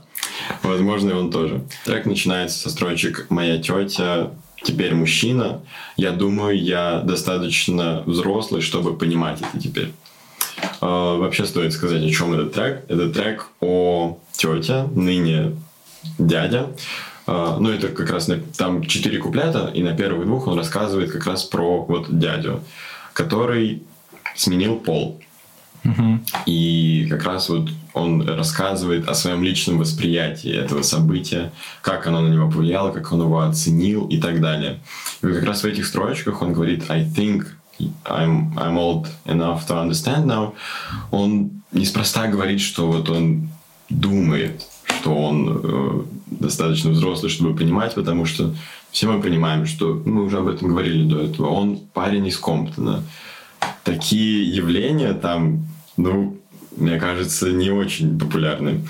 И он рос в этой атмосфере гомофобии, трансофобии тем более. И поэтому как раз он в этом э, треке часто его чуть-чуть критиковали за то, что он в этом э, треке использовал слова на букву F, Угу. Мы его тут где-нибудь, может быть, напишем, чтобы не произносить. И за деднейминг же его еще тогда начали булить Да, за деднейминг у нас очень интересный пост был про что такое деднейминг. Да, Если вы не знаете, да, мы его где-нибудь там закрепим. Угу. Ссылку прикрепим к этому выпуску. А, и вот он рассказывает, что он достаточно взрослый, он думает, что он достаточно взрослый, чтобы понимать теперь это все и оценивать это здраво. Потому что это вот сравнение его прошлого mindset а вот, угу. и нынешнего. И вот как раз эти слова, которые он употребляет, это не чтобы оскорбить кого-то, а чтобы наоборот показать, показать вот это изменение. Показать этот, да, передать просто, как, как это было в прошлом. Вот дальше он говорит, э, э, раньше, когда это было смешно говорить слово на букву F, он его дальше три раза повторяет. Мы не больше, мы, мы не лучше сейчас э, дети из начальной школы без фильтра, э, однако. Э, как раз вот рэперы, которого мы уже упоминали, Эминема, нередко обвиняли в том, что он говорил это слово, и он это употреблял именно в уничижительном контексте, часто тут как обзывательство. Просто как и в России на самом деле то же самое говорят. Как раз вот и в начальной школе этим словом обзывают. Есть какой-то забавный видос с ним, когда он, по-моему, на какой-то передаче был. Ему вот как раз закидывали, что вот э, э, как вы можете так выражаться, как же вот это все. Да, да, да. И э, он начал говорить о том, что типа не надо путать какие-то конкретные действия с э, тем, как я посылаю мысль, типа в своих треках. Может быть, я сам гей. Ну, может быть. Да, да, да. И как раз Eminem это очень забавно. Он же был гением вообще троллинга и всего прочего. И он эти все обвинения перечеркнул выступлением с Элтоном Джоном. Это были еще начало нулевых. Вот. И как раз вот он в первых двух куплетах рассказывает про своего, про свою тетю, про своего дядю. Э, он рассказывает, что они очень хорошо общались, что, ну, еще тогда тетя э, была очень хорошим человеком, она, они очень хорошо общались, она любила его и так далее. Он тоже относился к ней очень тепло. И вот у него есть там строчки. Э, первое, первый человек, который написал рэп, тогда моя жизнь изменилась. То есть вот как раз тетя ему показала, что ну, дядя, у нас с этим проблемы, потому что ну, он не говорит, когда именно она совершила переход или когда начала себя чувствовать там дядей, дядей, мужчиной. А, вот а, была первой, она кто написал рэп и показала еще тогда маленькому Кендрику, вдохновила его, mm-hmm. может быть, вот как раз из-за этого человека mm-hmm. он начал заниматься и Сейчас ну, здесь. И сейчас здесь мы, может быть, его даже бы не увидели и не узнали, если бы вот такой человек не был в его жизни. Вот как раз первые два куплета, они про тетю, а последующие два, их всего четыре, они про кузена, которого раньше звали Димитриус, как, как он и говорит на альбоме. И сейчас этого человека зовут Мэри Энн. Вот, и очень там интересные строчки есть про то, что э, он совершил переход Э, до Брюса Дженнера, как раз вот человек из семейства Кардашьян Дженнер, mm-hmm. он жил жизнь правдой, даже если это значило, даже если бы это значило пластическую хирургию, ну то есть смену пола такую именно оперативную. Вот. Но вот он же здесь как раз-таки поднимал вопрос о том, что вот его осуждали за это, но при этом его осуждали за это люди, которые были ниже его в моральной точке зрения. То есть он был, да. он был всегда правдив к себе и к окружающим. Там потом будут интересные строчки насчет э, его отношения к религии, насколько я помню, что да, такое, да. да. И э, тут, наверное, поднимается вопрос о том, что вот в таком обществе сделать вот этот переход, ну, это насколько нужно быть реально смелым, смелым да. правдивым к себе, чтобы вот, вот это совершить. И по сравнению с другими, такие люди действительно, они ну, достойны уважения, наверное. Он ну, к этому он посылает. Да, и про церковь как раз он рассказывает, что э, он общался с э, пастором, который как раз вот э, заблеймил mm-hmm. Димитриуса, Мэри Энн. Он рассказывал, что он э, как раз портил эту жизнь. Э, он э, говорил, что вот его кузен проходит через какие-то вещи и заканчивает этот трек он э, сравнением как раз вот этого F-word с N-word. Э, дальше процитирую. Напомнил мне то шоу, что я устроил за городом э, в тот раз, когда я вытащил зачитать фанатку на сцену, но не одобрил то слово, которое она не должна была говорить вместе со мной. Ты сказал, Кендрик, здесь нет места для противоречий. Чтобы по-настоящему понять любовь, поменяйся местами. Слово на букву э, П, ну по-русски, э, мы можем говорить это вместе.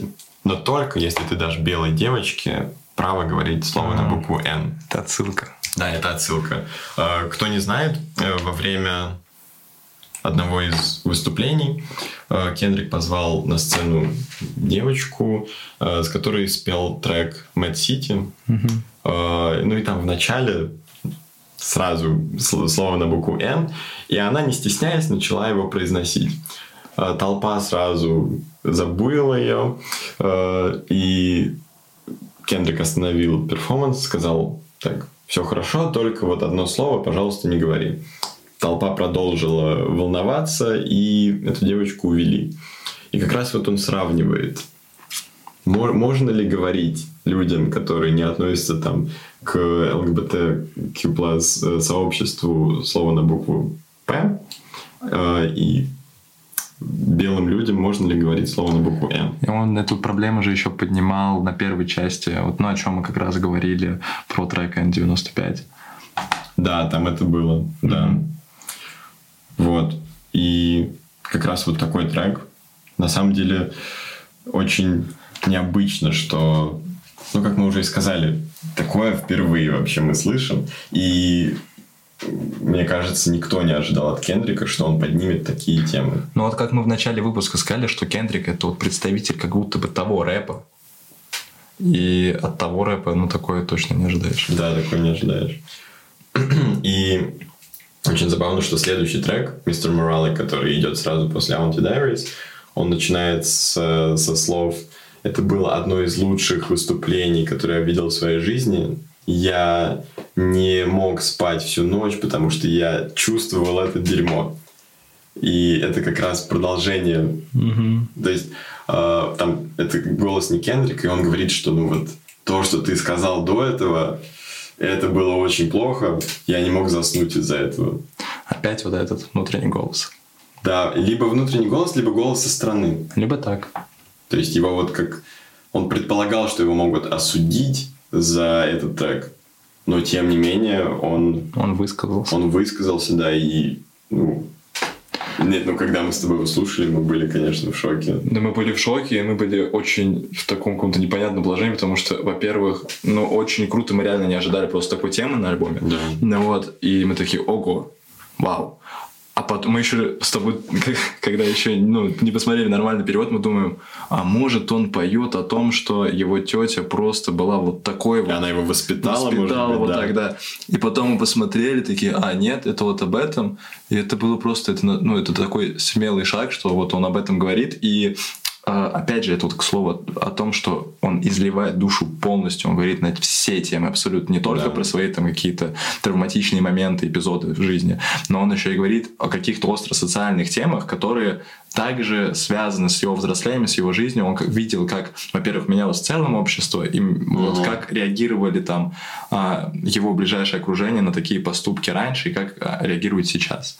Да.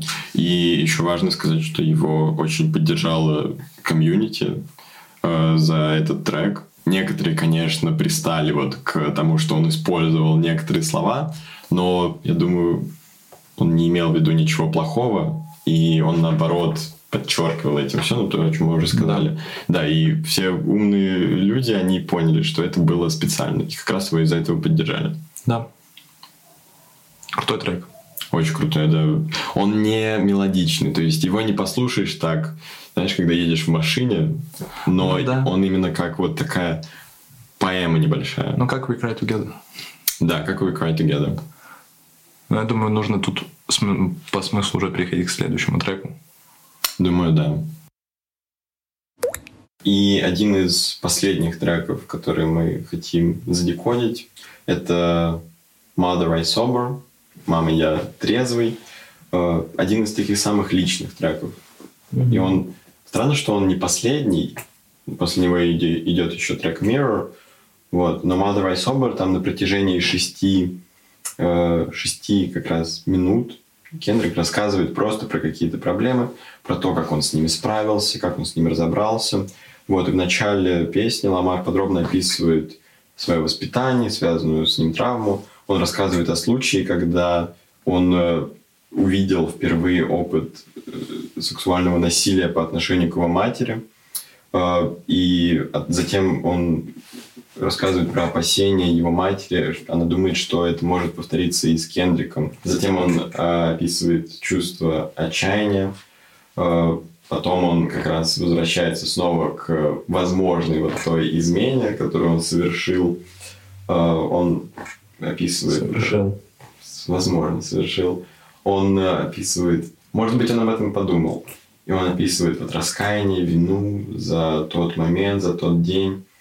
А, также он потом упоминает проклятие поколения, которое вот мы с тобой уже упоминали, в каком оно треке было. А, Про проклятие поколения. А, ну вот про Daddy Issues мы говорили, угу. что вот его воспитывали вот так вот, ремнем и прочим. Вот да. об этом он тоже тут. Он же тут, по-моему, в этом треке он говорил про дядю. Вот как раз. Про дядю. Как, на которого были... Э, которые думали, что они... Вот он как раз что-то с ним сделал. Да, да. Вроде на этом треке это было, да. Э, и дальше, ну, он пытается, в конце он пытается разрушить это проклятие поколений своими словами. Он пытается всех освободить от этого, метафорически там, освобождает себя и всех, кто от этого пострадал. Э, и вот, ну, на самом деле, просто очень интересный трек.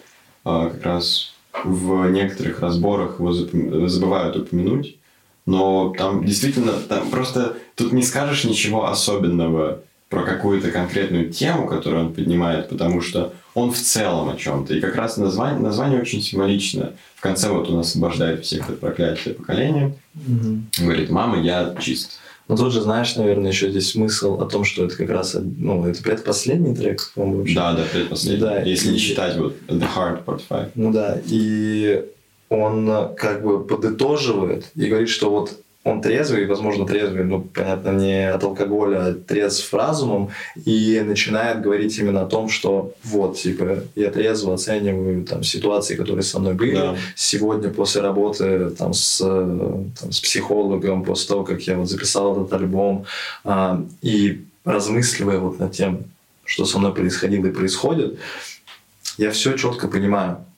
Да. Я знаю, что вот это, это причина там, того, что вот я такой сейчас, что вот это было правда, это нет, что вот, там, не знаю, история а, про его дядю, а, что вот, типа, он крутой, сильный чувак, а наоборот. И вот, вот все вот это он подчеркивает тем, что вот все, я трезв умом, наконец-то. Да. И также в, в этом треке он э, рассказывает о теме, которая поднимается на протяжении всего альбома, которая связана вот и с его изменой возможной, возможной, mm-hmm. что он только, он всего лишь человек, и он может совершать ошибки тоже.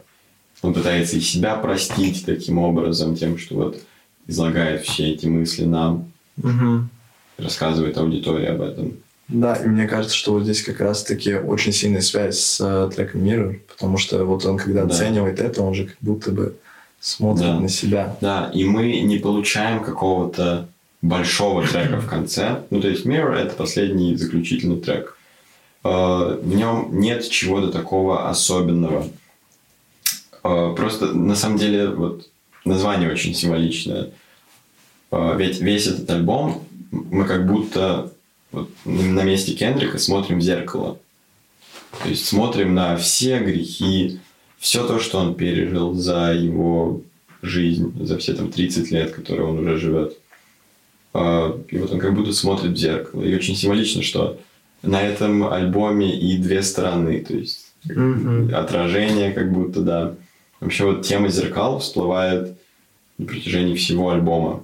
И самые важные строчки, они звучат, на, звучат в припеве.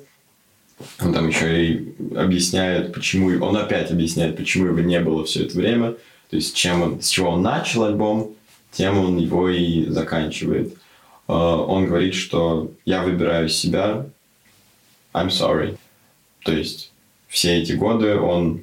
Ему надо было позаботиться и о себе тоже. Mm-hmm. Он, конечно, очень любит своих слушателей, уважает их но он тоже человек. Он должен, да. у него есть своя жизнь. Поэтому хоть от него там и ждут проектов почаще, но, извините, ему надо уделить время и себе в том числе. Да, но мне еще кажется, что ну сто процентов это мир это именно про то, что вот он так смотрит на себя, там две стороны и так далее. Но мне кажется, что это еще и для аудитории. Потому что проблемы, которые описывает он, они как бы могут быть в каждом из нас, они в каждом есть. Да, у кого нет каких-то детских травм. Понятно, что они есть да. у всех. И он говорит о том, что вот, разбирайтесь, если вам нужна профессиональная помощь, идите. Вот, нужно выговориться, выговаривайтесь, в этом нет ничего плохого. Это обязательная часть становления человека, нужно это все прорабатывать и идти вперед. Потому что вот у него э, в как раз-таки треке э, Father Time а, была строчка о том, что я как бы готов меняться, потому что я думаю, ну, потому что я могу, вот я хочу быть там, где я мог бы быть. Угу. И вот это как раз-таки про нас, слушателей, которые вот это, которые примеряют это все на себя. Да. Ну, еще вот э, на бридже как раз в последнем треке перед э, последним припевом, где он просто говорит I choose me, I'm sorry. Э, очень интересные идут строчки. Извини, что я не спас мир, мой друг. Я был слишком занят построением своего. Это как раз о том, наверное, что вот BLM и так далее. Да. То есть вот эти большие социальные какие-то сломления, как вот э, как раз БЛМ, как э, ковид, mm-hmm. пандемия, и он особо ничего не говорил про это, и, там другие какие-то действия, которые были. То есть он так иногда что-то высказывал, но это не было каким-то mm-hmm. таким. Он не был нигде за это время лидером таким большим. Да, да. И как раз вот еще до этого на том же бридже очень интересные строчки. Когда ты уже меня отпустишь, я верю, что ты найдешь независимость. То есть это, наверное, как раз вот обращение к слушателям, которые ждут от него, что он что-то скажет, что он поддержит БЛМ, э, что он там скажет, ребята, справимся с ковидом, все хорошо. Он говорит, ну, находите в себе это. Пусть, mm-hmm. это, пусть э, мой голос не будет для вас главным. Да, нужно самим действовать. Да. да. На самом деле очень часто. Вот все темы, которые звучат и на Mother I Sober, и на Mirror, они уже поднимались на протяжении альбома. Но это как с первым треком, который тоже такое овервью небольшое дает на... Ну да, да, но здесь же вообще есть какие-то просто главные темы, типа вот проблема такой а, общества потребления, материализма, проблема именно вот эти daddy issues, проблема сексизма, расизма, mm-hmm. проблема двуличия, наверное, лицемерие людей и людей, которые занимают какие-то там высокие должности, ну, да. высокие какие-то позиции, людей, которых слушают и за которыми идут. Да, и вот как раз одна из таких э, позиций, которую он отстаивает, что ребята, вы должны все делать сами. Вы можете, конечно, надеяться mm-hmm. и не забывать про Бога и так далее, там людей, которые, которые вы считаете, что на которых нужно равняться, я не знаю, там слушать и так далее. Но вы это вы, Главный человек, которого вы должны слушать, это человек, который отражается в зеркале. Да, ну поэтому последний трек так называется. Да. И на самом деле достаточно реально крутой альбом вышел. Действительно крутой, да, это не какой-то стандартный альбом с какими-то хитами мощными, которые вот прям на тусовках будут слушать, но это важный концептуальный альбом, который потом будут вспоминать как альбом, который, возможно, привнес очень много в культуру. Да, я думаю, очень много рэперов вдохновятся им, и это повлияет на их будущие треки, будущие альбомы, то есть будут спокойно высказываться на темы трансгендерных людей, на темы там daddy issues у темнокожего населения. Да, но стоит упомянуть, что альбом-то был не таким успешным, как ну, раньше. Когда... Да, мы тоже мы вот в своем телеграм-канале постили цифры, угу. которые там поставили и авторитетные издания, и сколько там копий было продано. Но все равно упомянем, что э, всего 290 тысяч в первую неделю. Это, ну, это ничтожно мало. Для сравнения, вот Донда продалась в 600 тысяч копий. У того же Дэм было тоже 600. Единственное, с чем вот можно сравнить из такого, из недавнего, это альбом Джей Кола Off Season, который был таким вообще промежуточным, mm-hmm. не, не прям полноценным огромным альбомом. У него тоже было 280 тысяч. Да, но опять же, мне кажется, во-первых, и он сам это ожидал, и это в целом ожидаемо, что публика не будет так э, вот э, активно слушать это, потому что, ну, опять же таки, это альбом, который нужно изучать, нужно смотреть текст, да. нужно погружаться, и ну, там есть пару треков, которые можно слушать потом, но все равно это больше как реально он написал такую такую, такую Библию небольшую. Это вот как, знаешь, как часто в православной церкви на исповедь на, на листочках пишут там свои грехи, чтобы при исповеди просто их прочитать перед батюшкой. Вот это вот, вот этот листочек, это и есть э, его альбом. По сути. Да. И поэтому очень, сильно, очень понятно, почему так произошло. И это неплохо для 90 тысяч копий в целом нормально, для такого альбома тем более. И самое важное, что нужно отметить, это вот тот массив культуры, которую он принес. Да. Ну и сразу скажем, что он объявил мировой тур после этого, после выхода альбома. Он посетит все буквально страны, кроме одной. Да, но в Москву он никогда Андорра не поедет. В Андорру не поедет. Он даже в Австралию поедет, в Андорру нет. Трэш. Да. А, из интересных моментов а, очень э, известный блогер, обозреватель музыки Энтони Фонтана, mm-hmm. канал которого называется The Needle Drop. Это такой немного лысый чувак, которого очень все критикуют. Э, а он немного лысый? Он немного лысый, у него короткая стрижка. Mm-hmm. Да. Вот, его критикуют за то, что он там ставит необъективные оценки, что-то такое. У него вот есть шкала десятибальная. Допустим, э, ну, он уже очень давно этим занимается, и альбом э, To Pimp a Butterfly он оценил на 10. У него несколько всего альбомов, которые на десятку он оценил. Это на 10, Good Kid, Mad City на Light 7, а этому альбому он поставил Light 8. Угу. Авторитетно очень, не знаю, ну ладно. Он достаточно авторитетный человек, у него там несколько миллионов подписчиков. Вот он поставил такую ему оценку. Слушай, ну часто нужно делать артисту, такому художнику, как э, Кендрик, иногда стоит сделать работу для себя. Для себя да. и для культуры, а не для просто массы. Да. Давай еще скажем про кодек Блэка, угу. который появился на этом альбоме. На самом деле, вот, вот с чем у тебя ассоциируется кодек Блэк? Tunnel Vision. Tunnel Vision. Нет, ну а в принципе, вот, это человек... Какой-то такой забавный чел, у него прикольные дреды. Да, он похож на ежика. Да. Это, это не самый... У него очень, очень немало хороших треков. Tunnel Vision тот же, Rolling Peace с Тентасионом. Ну, то есть, неплохой артист. Но он очень спорный, потому что есть видео, где он там чем-то непристойным занимается на футбольном матче mm-hmm. какой-то девушкой. Э, в принципе, он там несколько раз сидел в тюрьме. У него вот такие проблемы с законом постоянные, с наркотиками и так далее.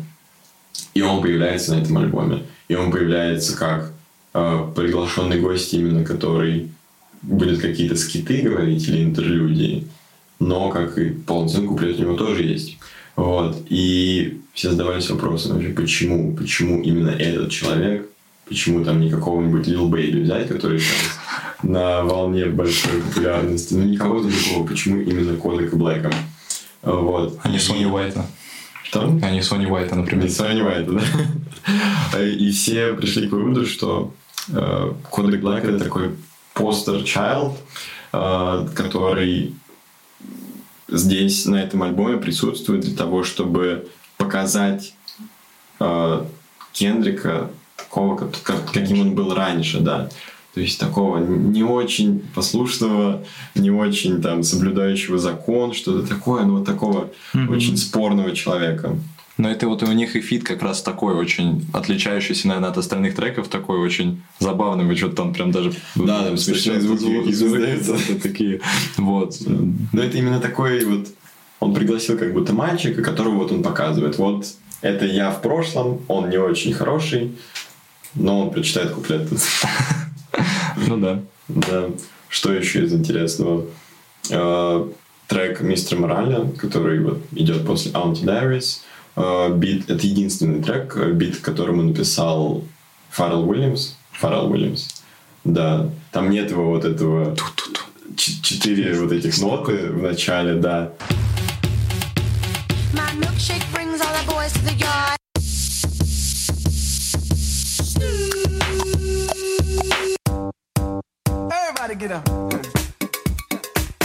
Как, например, есть на All Right треки. Угу. Но бит написал именно он. Обожаю его как саунд-продюсер, на самом деле. Я очень удивился, потому что только в да. этом году узнал, что вот у него есть вот этот вот тег, который не совсем voice тег. Да, это просто там э, четыре ноты зацикленные в начале. Да, да. И как форсажи, его трек Tokyo Drift, да, это вообще сделал, да. Я умер, когда узнал. Milkshake, допустим, трек тоже. Ну, Фаррелл Уильямс такой очень очень крутой продюсер именно. Ну да. Он, ну, чуть-чуть еще про него расскажем. Он в этом году еще попал на альбом Pusha T. Там половину альбома спродюсировал Кани, половину Фарал. Вот, то есть он заявил о себе и тут. Угу. Но как приглашенный артист он не появился, к сожалению. Да и вообще фиты на этом альбоме, ну, тут нет никаких значимых фитов. Нет каких-нибудь ребят с TDE того же, нет Оксимирона, хотел сказать, потому что ну, было. У Сколы есть альбом просто... Оксимирон. Буквально как так и называется, да. А, нет Джей Рока, который появлялся вообще mm-hmm. почти на каждом альбоме. Ну, он так своих своих, своего. Своего, да, боевикима. И неоднозначных еще позвал. Ну, то есть, которые не то, что неоднозначные, ну, которые не очень, не, не очень известны. Самфа, а, Сэм Дью, а, да. не знаю, там, засэмплил он очень прикольных таких достаточно андеграундных артистов, даже да. не, не совсем из рэпа. Вот, да. Но точно стоит сказать, что этот альбом обязательный к прослушиванию, если вы фанат западного хип-хопа. Это сто процентов нужно слушать для понимания развития рэпа и развития отдельного артиста, как Кендрика. Да. Потому что, ну, вот это вот прям очень ключевой поворотный момент. Да и, в принципе, да, даже если вы не очень знакомы с хип-хопом, это интересно послушать, и даже не то, что послушать, а именно почитать тексты с просветительской точки зрения, потому что, ну, это, честно, может заменить книжку на один да. вечер правда, это правда. Да. Вот, ну и посмотрим, что будет дальше. Последний ли это его альбом в целом, или что будет дальше, когда он будет вне TDE. Да. Очень интересно ждать. Я надеюсь, не пять лет придется ждать. Надеюсь, надеюсь. Да. да. Надеюсь, мы тут э, со следующим альбомом достаточно скоро появимся. Да. да. Вот. А вот такой вот форматик у нас сегодня был. Чуть-чуть, наверное, нестандартный, но будем играться. Нам интересно говорить про музыку, про хип-хоп, а, рассказывать вам что-то новое, самим узнавать что-то новое. Поэтому, я думаю, пишите, как вам. Да. Будем продолжать. Пишите альбомы, возможно, которые вы бы хотели увидеть потом нас э, в разборе. Однозначно, да. Нам самим это интересно. Может быть, даже не из хип-хопа, может быть, что-то не иностранное. Да, да, потому что это, это очень круто смотреть, как развивается культура и как развиваются отдельные артисты. Так, например, в этом году пять лет тестингу. Да. Да, Сепроки, и нужно и у него скоро альбом выйдет. Возможно. Вот, возможно, да. Тоже очень ждем. Посмотрим. Да. Вот, поэтому что подписывайтесь на нас в Телеграме, у нас часто выходят классные статьи, классные публикации, новости о такой, наверное, о поп-культуре в целом, и не только поп-культуре. Mm-hmm. А, подписывайтесь на нас в Инстаграм, ВКонтакте, Шарарами, и, и, а, и... А, найдите возможность послушать этот альбом да. хоть как-нибудь, да, очень рекомендуем. Надеюсь, мы вас смогли заинтересовать. Да. Был ауткаст. Да, это был ауткаст. Не да. едите чипсы. Не едите чипсы. Вы знаете это. Да. Всем пока.